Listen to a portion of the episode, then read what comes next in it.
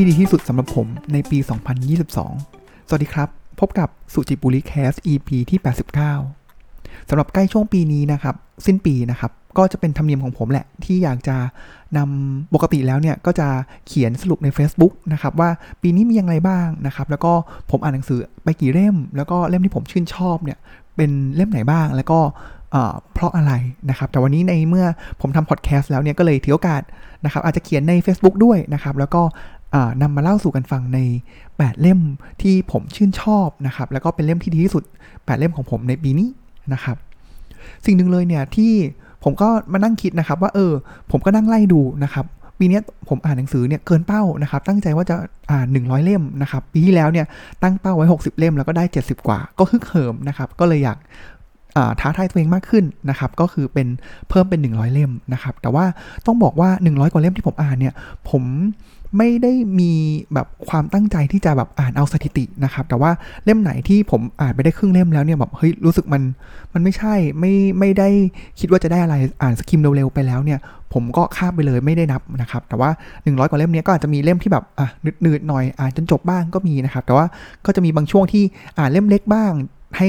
จบเร็วบ้าง ก็มีสลับสลับกันไปนะครับ แต่ว่าก็มีคัดมาแปดเล่มที่ว่าผมว่ามันดีจริง ๆสำหรับปีนี้ของผม แล้วก็ผมว่าหลายเล่มเป็นหนังสือที่ติดตลาดนะครับ แล้วก็เป็นหนังสือที่ในดวงใจของหลาย ๆ คนเหมือนกันนะครับ ก่อนที่จะเข้าหนังสือ 8 เล่มเนี่ย ผมก็มาสังเกตตัวเองแหละครับว่าเฮ้ยตอนที่มานั่งดูลิสต์รายชื่อ หนังสือเล่มต่าง ๆ เนี่ยเกณฑ์อะไรนะที่ผม ถึงเลือกหนังสือกลุ่ม 8 เล่มนี้ขึ้นมานะครับ อันนึงเลยเนี่ยก็คือ 6 จาก 8 นะครับ ผมเคยนำมาเล่าในพอดแคสต์เพราะฉะนั้นผมจะมีความชื่นชอบอยู่แล้วนะครับ แล้วก็อีกอันนึงเลยเนี่ย ผมว่าพอเราเราเรียนรู้มากขึ้นอ่านมากขึ้นเนี่ย เราจะเริ่มรู้ครับว่าเล่มไหนที่ใช่และไม่ใช่นะครับ หนังสือช่วงหลังเนี่ยผมสังเกตเห็นเลยว่าหนังสือ how to เนี่ยจะผมจะอ่านน้อยลงนะครับ เพราะว่าสุดท้ายแล้วเนี่ย how to มันมันก็วนไปวนมานะครับ อยู่ไม่กี่อย่างนะครับ แล้วก็บางครั้งเนี่ยมันก็จะเป็นเหมือนเป็นดินามิกนะครับบางครั้ง how to เล่มนึงก็จะบอกว่าเฮ้ยเราต้องอดทน บางเล่มก็บอกว่าสบายๆนะครับ มันก็จะเป็นอย่างนี้ไปเรื่อยๆ สุดท้ายแล้วเนี่ยมันต้องนำประสบการณ์เราเนี่ยมาเรียนรู้นะครับ แล้วก็ปรับไปเรื่อยๆนะครับ เพราะหนังสือที่ผมอ่านเนี่ยจะเป็นหนังสือที่เนื้อหาเนี่ยจะเป็นเนื้อหาที่มัน แหวกแนวออกไปนะครับ แล้วก็เป็นเนื้อหาที่เชิงลึกเจาะลึกลงไปเลยนะครับ แล้วก็สำคัญอันนึงเลยก็คือ ผมว่ามันมันต้องเรียกว่าเป็น thought provoking นะครับ ก็คือเหมือนเปิดกะลาความคิดของผมว่าเฮ้ยมุมนี้เราไม่เคยนึกถึงมาก่อนเลยอะ่ะเออมันมันดีนะ แล้วก็มันเหมือนเป็นจิ๊กซอที่ต่อหลาย ๆ ภาพให้มันสมบูรณ์มากยิ่งขึ้นนะครับ แล้วเนื่องด้วยผมเป็นคนอ่านหลากหลายอยู่แล้ว เพราะฉะนั้นจะเห็นเลยว่าแปดเล่มที่ผมจะมาเล่ามาเล่าวันนี้เนี่ย เออมันมันหลากหลายแนวเลย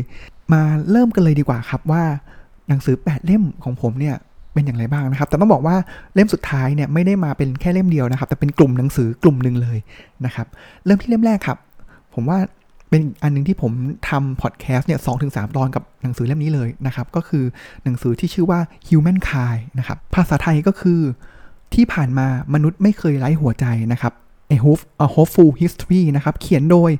ลัตเกอร์เบิร์กแมนนะครับ แล้วก็คนแปลก็คือคุณไอริสาชั้นสิรินะครับ แล้วก็แปล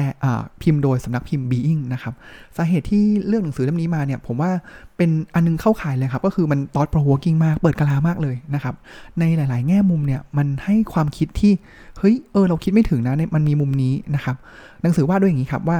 มันเหมือนเป็นสองขั้วนะครับขั้วหนึ่งเลยเนี่ยผมจำชื่อนักปรัชญาไม่ได้นะครับขั้วหนึ่งคือเขากำลังบอกว่ามนุษย์เราเนี่ยเกิดมาเนี่ย ชั่วร้ายอยู่แล้วนะครับ จิตใจเราชั่วร้ายนะครับแต่พอเรามันมีอารยธรรมเนี่ย มันเลยทำให้เราเนี่ยอยู่ในกรอบ แล้วเป็นคนดีมีศีลธรรมมากขึ้น อันนี้คือขั้วหนึ่งนะครับ แล้วก็หลายๆรีเสิร์ชเลยนะครับ ไม่ไม่ว่าจะเป็นในสงครามนะครับ หรือว่าในสสมัยสงครามนาซีนะครับ คนเขาจะบอกว่านี่ไงเห็นไหมแค่มีระบบนาซีเข้ามาเนี่ยมันทำให้ปลุกความชั่วร้ายในจิตใจของคนเรานะครับ หรือว่ามันก็จะมีเรื่องของเคส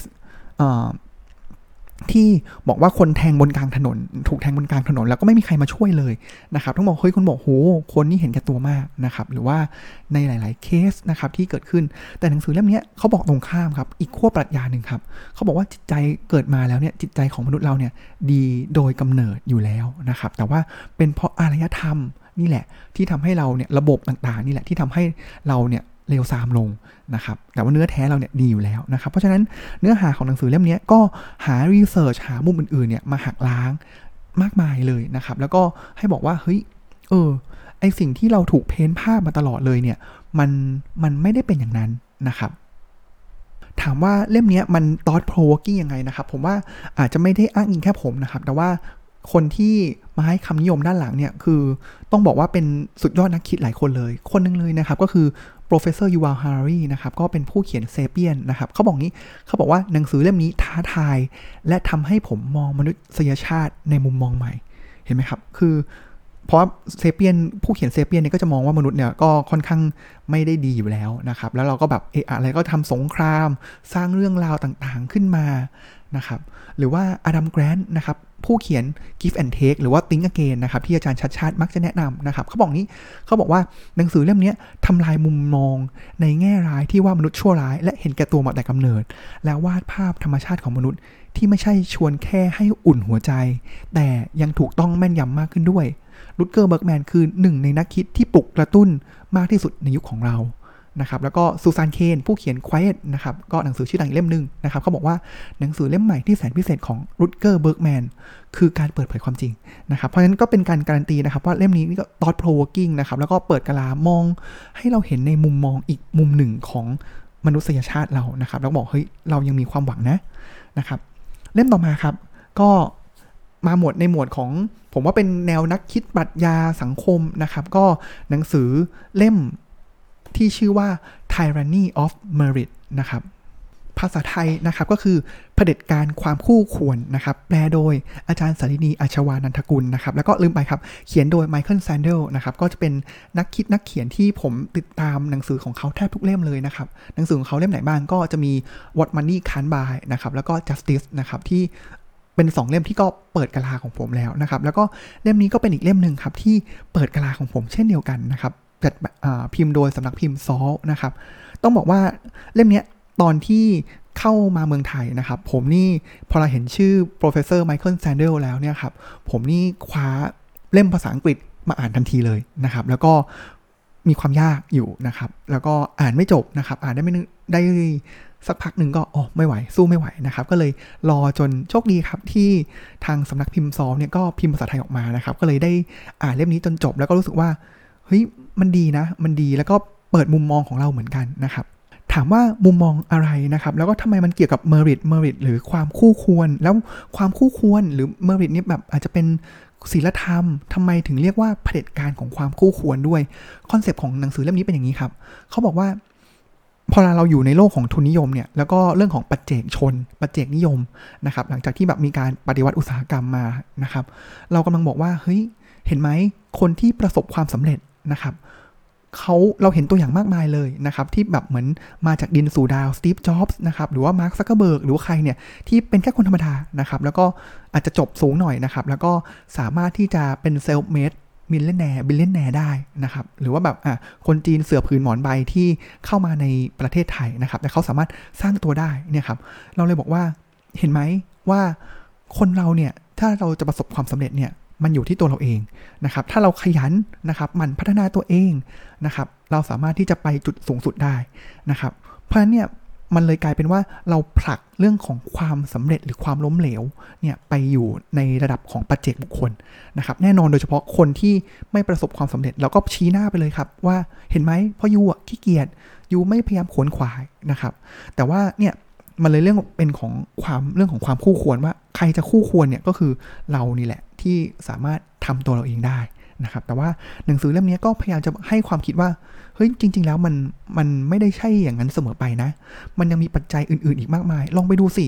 คนที่ประสบความสำเร็จเนี่ยเขามีความต่างนะ ไม่ใช่แค่ความพยายาม แต่ว่าเขายังมี background ต่างๆ ด้วยที่เสริมเขา เช่น อะ ผมยกตัวอย่างง่ายๆเลยนะครับสตีฟจ็อบส์หรือมาร์คซักเกอร์เบิร์กถ้าเขามาเกิดในประเทศไทยนะครับในยุครัฐบาลลุงตู่อย่างเงี้ยครับ ถามว่าเขาจะสร้าง Facebook เขาจะสร้าง Apple ได้ไหม โอ้โห ผมว่ามันชัดเจนนะครับ ไปเกิดในประเทศแอฟริกาใต้ บางประเทศทุรกันดารนนะครับ แค่น้ำดื่มที่จะสะอาดไม่เพียงพอการศึกษาเข้าไม่ถึงเนี่ย ถามว่าเขาสามารถที่จะ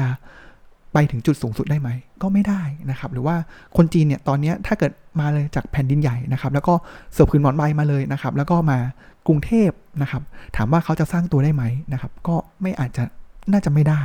นะครับ เพราะฉะนั้นมันยังมีปัจจัยต่างๆ อีกมากมายที่ทำให้เราเนี่ยปัจเจกเนี่ยไม่สามารถไปได้นะครับ แล้วก็คอนเซปต์อันนึงเลยก็คือเรื่องของความเหลื่อมล้ำนะครับ แล้วเขาก็จะเริ่มให้ความคิดครับว่าเราสามารถที่จะสร้างโครงสร้างสร้างระบบ อย่างไรนะครับ ให้คนเนี่ยทุกๆ คนเนี่ยออกสตาร์ทจากจุดเดียวกันได้นะครับ เพราะว่าแต่ละคนเนี่ยจุดสตาร์ทไม่เหมือนกันนะครับ เพราะฉะนั้นก็เป็นอีกแง่คิดหนึ่งในผมว่าก็เป็นเหมือนมีความนิยมปรัชญานิยมมากขึ้นนะครับในความคิดนี้นะครับ บางที่ก็เลยพูดถึงเรื่องของรัฐสวัสดิการนะครับหรือว่า universal basic income นะครับ ที่อย่างน้อยเนี่ยทำให้ เซตให้จุดสตาร์ทของแต่ละคนเนี่ยเท่าเทียมกันมากยิ่งขึ้นนะครับ ก็จะเป็นหนังสือที่เปิดกลาของผมอีกเล่มหนึ่งเลยนะครับต่อมาครับเล่มที่ 3 เป็นเล่มที่หนามากเหมือนกันนะครับ แล้วก็ผมอ่านต่อเนื่องมาเลยนะครับ ก็คือหนังสือที่เรียกชื่อว่า Upheaval นะครับ Turning Points for Nations in Crisis นะครับ ก็เขียนโดย Jared Diamond นะครับ แล้วก็ผู้แปลนะครับ คุณอรวรรณคูหะเจริญนาวายุทธคุณสัญญานาวายุทธนะครับ แล้วก็ สำนักพิมพ์ยิปซีนะครับถามว่าเล่มนี้ดียังไงนะครับ ก็ต้องบอกว่าถ้าเกิดใครเป็นแฟนของผู้เขียนจาร์เรตไดมอนด์นะครับ จะคุ้นเล่มนี้เลยครับ ก็คือกันเจิมสตีลนะครับที่บอกว่าทำไมตั้งคำถามง่ายๆเลยนะครับ ผมว่าเล่มนั้นเนี่ยตั้งจากคาถามง่ายๆนะครับ ว่าเอาเอาเล่มกันเจิมแล้วก็สตีลนะครับ ที่บอกว่าเอ๊ะทำไมคนในประเทศของเออผมจำไม่ได้นะครับ แถบออสเตรเลียนะครับ ไปหมู่เกาะหนึ่งฟิจิบางครั้งถ้าจะไม่ผิดเนี่ยทำไมเขาถึงเจริญสู้ประเทศอย่างเนเธอร์แลนด์ไม่ได้นะครับ แล้วก็ทำให้เกิดหนังสือเล่มใหญ่เล่มหนึ่ง ซึ่งผมว่าก็ขึ้นหิ่งเป็นตำนานเล่มหนึ่งเลยนะครับ ของกันเจิมสตีลเล่มนี้ upheaval ครับ ก็เป็นอีกมุมหนึ่งที่น่าสนใจครับ เขาศึกษาอย่างนี้ครับ เขาบอกว่าเเขามองไปที่ประเทศต่างๆนะครับ ที่เคยผ่านวิกฤตการณ์มาแล้วนะครับ ไม่ว่าจะเป็นญี่ปุ่น นะครับหรือว่าสหรัฐอเมริกานะครับเยอรมัน อินโดนีเซียนะครับแล้วก็ฟินแลนด์นะครับแล้วก็ประเทศชิลีนะครับว่าในแต่ละประเทศเนี่ยไม่ว่าจะเป็นยุคสมัยกลางเก่ากว่านี้หน่อยนะครับแล้วก็ยุคสมัยใหม่เนี่ยเขาเจอกับวิกฤตการณ์อะไรบ้างนะครับ ไม่ว่าจะเป็นเศรษฐกิจการเมืองสังคมนะครับ หรือว่าอาจจะเป็นภูมิรัฐศาสตร์นะครับ แล้วเขาก็มาถอดบทเรียนครับว่าประเทศเหล่านั้นเนี่ยผ่านวิกฤตการณ์มาได้อย่างไร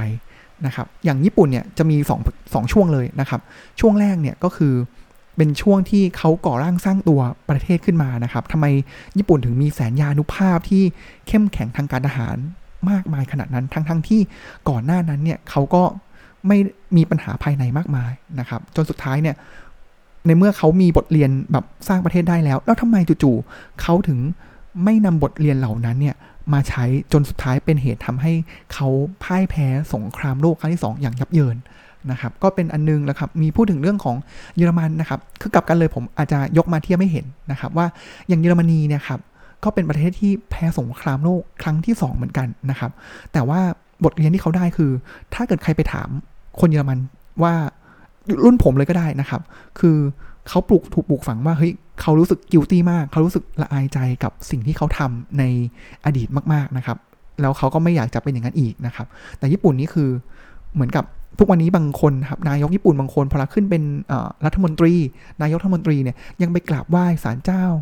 โยโกมิสึอยู่เลยนะครับ ที่เป็นศาลเจ้าที่ก็พูดถึงบรรพชนของคนที่ก่อสงครามโลกนะครับ แล้วก็แบบ เฮ้ยเหมือนเขาไม่ได้ออกมาขอโทษอย่างจริงจัง แต่ว่าคนเยอรมันเนี่ยคือแบบมีนายกท่านมนตรีท่านหนึ่งเนี่ยครับก็ไปประเทศโปแลนด์มั้งครับ แล้วเขาไปปราศัย แล้วจู่ๆเนี่ยคือผมว่ามันนอกสคริปต์นะครับแล้วเขาก็สุดเข่าลงไป แล้วก็ร้องไห้ขอโทษอย่างจริงใจนะครับ ซึ่งมันเป็นภาพที่น่าประทับใจนะครับ ว่าเฮ้ยเออ ถึงแม้ว่าเขาจะไม่ได้เป็นคนผู้ก่อเหตุนะครับ แต่ว่าเขารู้ว่าคนยุคก่อนหน้าเขาเนี่ยเป็นผู้ก่อเหตุ แล้วมันคือในนามของประเทศเนี่ย นั่นคือสิ่งที่เขาเรียนรู้นะครับ แล้วก็มันจะมีในเรื่องของใกล้บ้านเราเลยนะครับออย่างอินโดนีเซียเนี่ยครับ ก็เป็นประเทศที่คล้ายบ้านเรานะ ก็คืออยู่ช่วงหนึ่งเลยเนี่ย ก็คืออยู่ในวังเวียนของเผด็จการรัฐทหารรัฐทหาร นะครับเผด็จการทหาร ก็เขาก็จะเล่าให้ฟังครับว่ามันเป็นยังไงบ้างซูการโนซูฮัตโตต่างๆนะครับจนทุกวันนี้เนี่ยความเป็นประชาธิปไตยของอินโดนีเซียเนี่ยเฮ้ยมันล้ำหน้าไปกว่าเรามากมายเลยนะครับ เสียดายจริง ๆนะครับ ว่าถ้าเกิดผู้เขียนเนี่ยจริง ๆ แล้วประเทศต่างๆที่เขานำมาเล่าเนี่ยมีออสเตรเลียด้วยนะครับ เป็นประเทศที่เขาไปคลุกคลีอยู่ เขาเลยสามารถที่จะนำแง่มุมประวัติศาสตร์มาเขียนได้นะครับ จริงๆแล้วถ้าเกิดผู้เขียนเนี่ยอยู่เมืองไทยสักหน่อยนี้ผมว่า อยากให้เขาเขียนถึงเมืองไทยเหมือนกันนะครับ ว่าเอ้ยบทเรียนในมุมของเขาเนี่ยจะเป็นอย่างไรนะครับ นั่นคือเล่มที่ 3 upheaval นะครับ เพราะฉะนั้นสามเล่มแรกเนี่ยจะเป็นออกเป็นในเชิงของประวัติศาสตร์นะครับปรัชญานะครับ อีกมุมหนึ่งเลยนะครับที่ผมว่าถ้าในฐานะที่ผมก็ทำงานในภาคธุรกิจนะครับ คงพูดถึงไม่ได้ก็คือเป็นแนวธุรกิจนะครับ สิ่งที่2เล่มนะครับที่อยากจะเป็นเล่มที่ผมชื่นชอบและดีที่สุดสำหรับปีนี้ของผมนะครับ เล่มแรกเลยเนี่ยก็คือ The Art of Strategy นะครับ ผู้เขียนก็คือ Avinash Dixit นะครับ ก็เป็นเล่มที่ผมก็เคยซื้อมาใน Kindle เนี่ยโอ้โหผมว่า 5 ปีได้แล้วมั้งครับ แล้วก็อ่านไม่จบสักทีนะครับ แล้วก็พยายามดูว่า เอ้ย จะมีภาษาไทยแปลไหมนะ ก็ไม่มีนะครับ จนสุดท้ายเนี่ย ผมก็สั่งมาจากใน Book Depository นะครับ ซึ่งหนังสือเล่มนี้ผมอาจจะไม่ได้ลงดีเทลมากนะครับ แต่ว่าโดยหลักแล้วเนี่ยครับ คือเขานำ เกม theory นะครับมาใส่ใน strategy นะครับแต่ว่าเกม theory ที่เขานำมาเล่าเนี่ยมันไม่ใช่หนังสือของเหมือนเกม theory เล่มที่แบบโอ้โหข้างในมีแต่สูตรคำนวณนะครับมีแต่ตารางนะครับแต่ว่าเล่มเนี้ยเขาก็ค่อนข้างอาจจะมีตารางมีสูตรสูตรบ้างนะครับแต่ว่าเขาค่อนข้างที่จะย่อยมาให้แล้วก็มามีเหมือนมีเคสที่ apply กับธุรกิจจริงนะครับ แล้วก็ใช้กับชีวิตจริงด้วยนะครับ เพราะว่าชื่อภาษาไทย เอ้ยไม่ใช่ชื่อชื่อรองของเขาก็คือ A Game Theorist Guide to Success in Business and Life นะครับ เพราะฉะนั้นในเล่มนี้สิ่งที่เขาจะมีการพูดถึงนะครับ ก็คือเรื่องของอะแน่นอนเลยครับ ก็คือ ปกติแล้วเกมเทอรี่เนี่ย การเล่นเกมเนี่ยครับ มี 2 ฝ่ายใช่ไหมครับ แต่ว่าลักษณะของเกมเนี่ย มันมี 2 แบบ แบบแรกก็คือ เทินของผม แล้วก็เทินของคู่แข่งผลัดกันไปนะครับกับอีกแบบหนึ่งก็คือเทินที่เราเล่นไปพร้อม ๆ กันนะครับอย่างอันแรกเลยเนี่ยก็คือเป็น turn เหมือนหมากรุกนะครับผลัดกันเล่นนะครับแต่ว่าถ้าอีกแบบหนึ่งที่เล่นพร้อมกันก็อาจจะเป็นแบบลักษณะของสงครามนะครับที่ 2 ฝ่ายเนี่ยเล่นพร้อมกันเลยนะครับเพราะฉะนั้นเขาก็จะมีการเล่าว่าเฮ้ยในเกมแบบแรกที่ผลัดกันเล่นนะครับแบบ sequential อย่างเงี้ยเรา มี strategy กลยุทธ์อย่างไรบ้าง เอา game theory เนี่ยมาประยุกต์ใช้อย่างไรนะครับ หรือว่าเกมที่เล่นไปพร้อมกันเลยเนี่ย เอา game theory เนี่ยมาใช้ได้อย่างไรบ้างนะครับ แล้วก็ part ต่อมาครับแน่นอนเขาจะมีการ refer ถึง Nash Equilibrium นะครับ ก็ผมว่าก็เป็นบุคคลที่เป็นต้นกำเนิดของ Game Theory นะครับ ก็คือจอห์น Nash นั่นเองนะครับก็หนังสือเคยมีหนังของเขาอยู่แล้วนะครับ ก็คือ A Beautiful Mind นะครับจอห์น Nash นะครับ แล้วก็พาที่ 2 กับ 3 ของเล่มนี้เนี่ยครับเขาก็พูดถึงการ apply ใช้แล้วนะครับ เช่นเรื่องของการเกมที่เราต้องร่วมมือกันนะครับ หรือว่าการที่เรามีการ bargain กันแบบมีการต่อรองกันนะครับ เฮ้ย มันมีกลยุทธ์อย่างไรนะครับ เรื่องของการโหวต การให้อินเซนティブนะครับ แล้วก็มีเรื่องของการประมูลบิดดิ้งต่างๆนะครับ ซึ่งเขาก็บอกเลยครับว่าการประมูลเนี่ยมันมีอยู่ประมาณ 6-7 แบบนะครับตามแต่ละประเทศ มีประมูลแบบเนเธอร์แลนด์ ประมูลแบบญี่ปุ่น ประมูลแบบอังกฤษนะครับ ซึ่งผมว่ามันเป็นเนื้อหาที่น่าสนใจนะครับ แล้วก็เป็นเล่มหนึ่งที่ผมก็นำมาพูดในพอดแคสต์หัวสามตอนได้นะครับ แล้วก็เป็นเล่มที่ผมว่าต้องอยู่บนเหมือนเป็น reference ของผมที่ไว้ใช้เหมือนถ้าเกิดมีอะไรที่ต้องใช้ ความคิดจริง ๆ เนี่ย อาจจะต้องหยิบหนังสือเล่มนี้กลับมาเปิดดูอีกครั้งหนึ่งนะครับอันนี้ก็เป็นเล่มเล่มที่ดีอีกเล่มหนึ่งเลยนะครับ ในหมวดของธุรกิจนะครับ อีกเล่มหนึ่งที่ผมว่าดีมากนะครับ แล้วก็ถูกช่วงถูกถูกช่วงถูกเวลาของผมมากเลยนะครับ ปีนี้ผมมีการเปลี่ยนงานนะครับ แล้วก็ได้ยินหนังสือเล่มนี้จากพี่ต้อง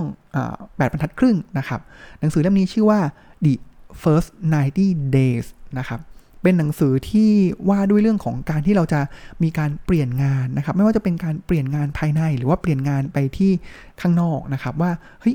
ก่อนที่เราจะเปลี่ยนเนี่ยเรามีกลยุทธ์เราควรทำอย่างไรบ้างนะครับ แล้วก็ในช่วง 90 วันนั้นเนี่ยเราต้องทำอย่างไรบ้างนะครับ เช่นเราต้องเข้าใจธุรกิจก่อนนะครับ เราต้องเข้าใจ stakeholder นะครับ แล้วก็เราต้องสร้างทีมคุย manage กับเพื่อนร่วมทีมอย่างไร ลูกน้องอย่างไร manage กับหัวหน้าอย่างไรนะครับ ซึ่งผมว่ามันเป็นไอเดียที่เขาเรียกว่าใช้ได้จริงแล้ว practical มาก ๆ นะครับสำหรับใครที่กำลังมีความคิดที่อยากจะเปลี่ยนงานนะครับ ผมว่าเล่มนี้เป็นเล่มที่ดีมาก ๆ จริง ๆ นะครับ แล้วก็ถ้าเกิดใครไม่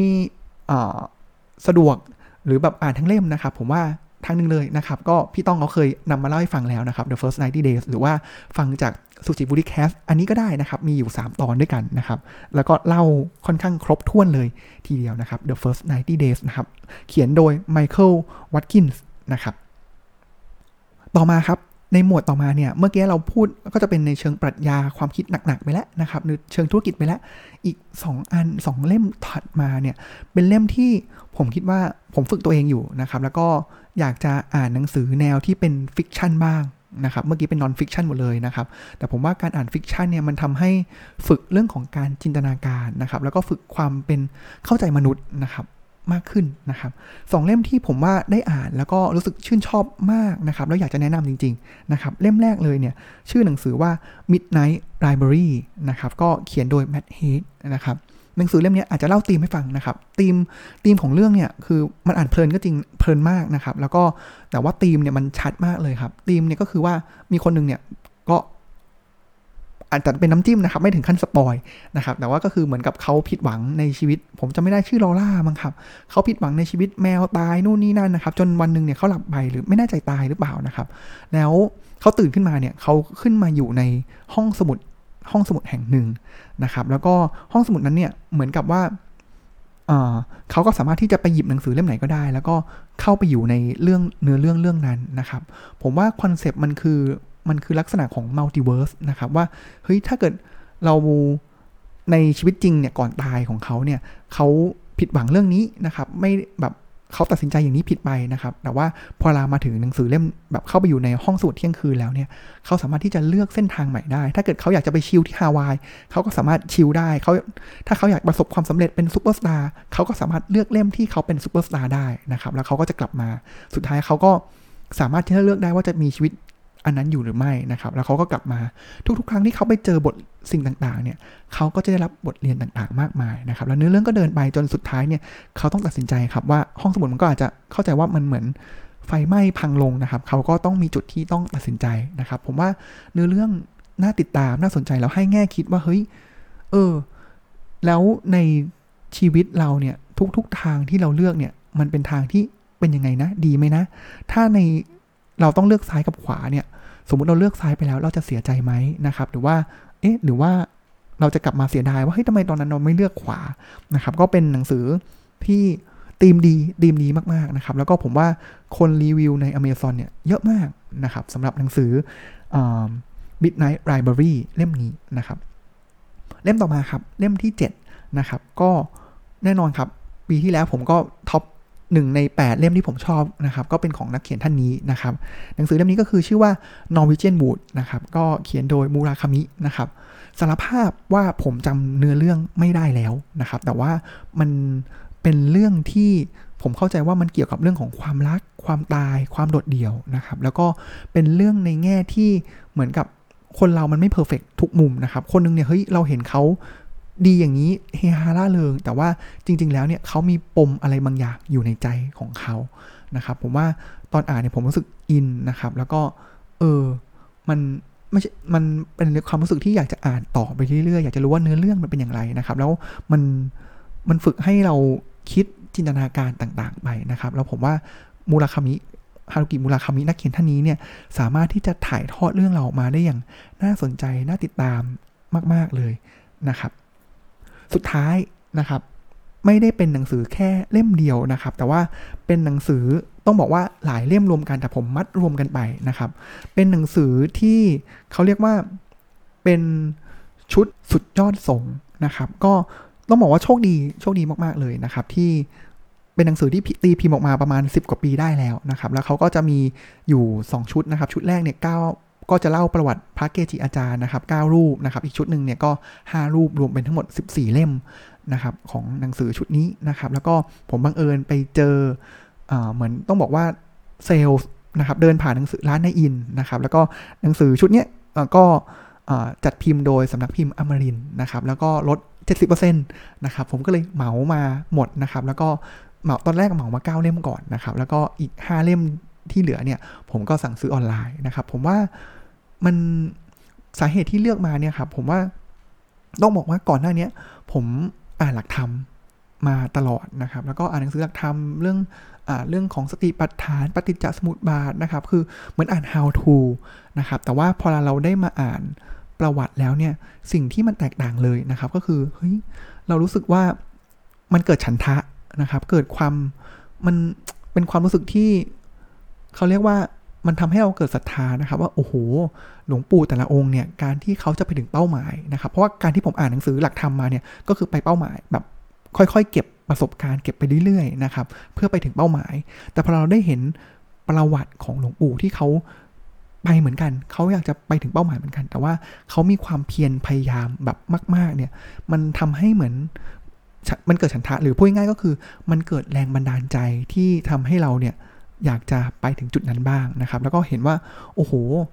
เรานี่ห่างมากเลยนะ ถึงแม้ว่าเป้าหมายเหมือนกันนะครับ แต่ว่าสิ่งที่หลวงปู่แต่ละองค์ทำนี่ก็คืออะเขาบวชนะครับ แล้วก็ทุดงบางโอบางรูปเนี่ยคืออยู่ในป่าเป็นสิบปีนะครับ แล้วก็ปฏิบัติอย่างนั้นแหละก็เลยรู้สึกว่าเฮ้ยขนาดหลวงปู่หลายรูปเนี่ยปฏิบัติเป็นสิบปีหนักหนักหน่วงขนาดนั้นเนี่ยกว่าแต่ละองค์เนี่ยจะไปถึงเป้าหมายได้เนี่ยคือแบบใช้เวลานานมากแล้วเราล่ะ เรานั่งสมาธิห้านาทีสิบนาทีต่อวันเนี่ย โอ้โห ห่างมากเลยนะ เพราะฉะนั้นแล้วเนี่ย ถ้าเกิดเรายังยืนหยัดที่จะไปถึงเป้าหมายนั้นนะครับ อาจจะไม่ได้ถึงเป้าหมายนั้นในชาตินี้นะครับ ตามหลาย ๆ ท่านหลาย ๆ องค์นะครับ แต่ว่าอย่างน้อยเนี่ยให้มั่นใจได้ว่าชาติถัดไปเนี่ย เราก็ยังสามารถที่จะไปต่อในทางนี้ได้เนี่ย เก็บไปเรื่อย ๆ ได้เนี่ย เออ มัน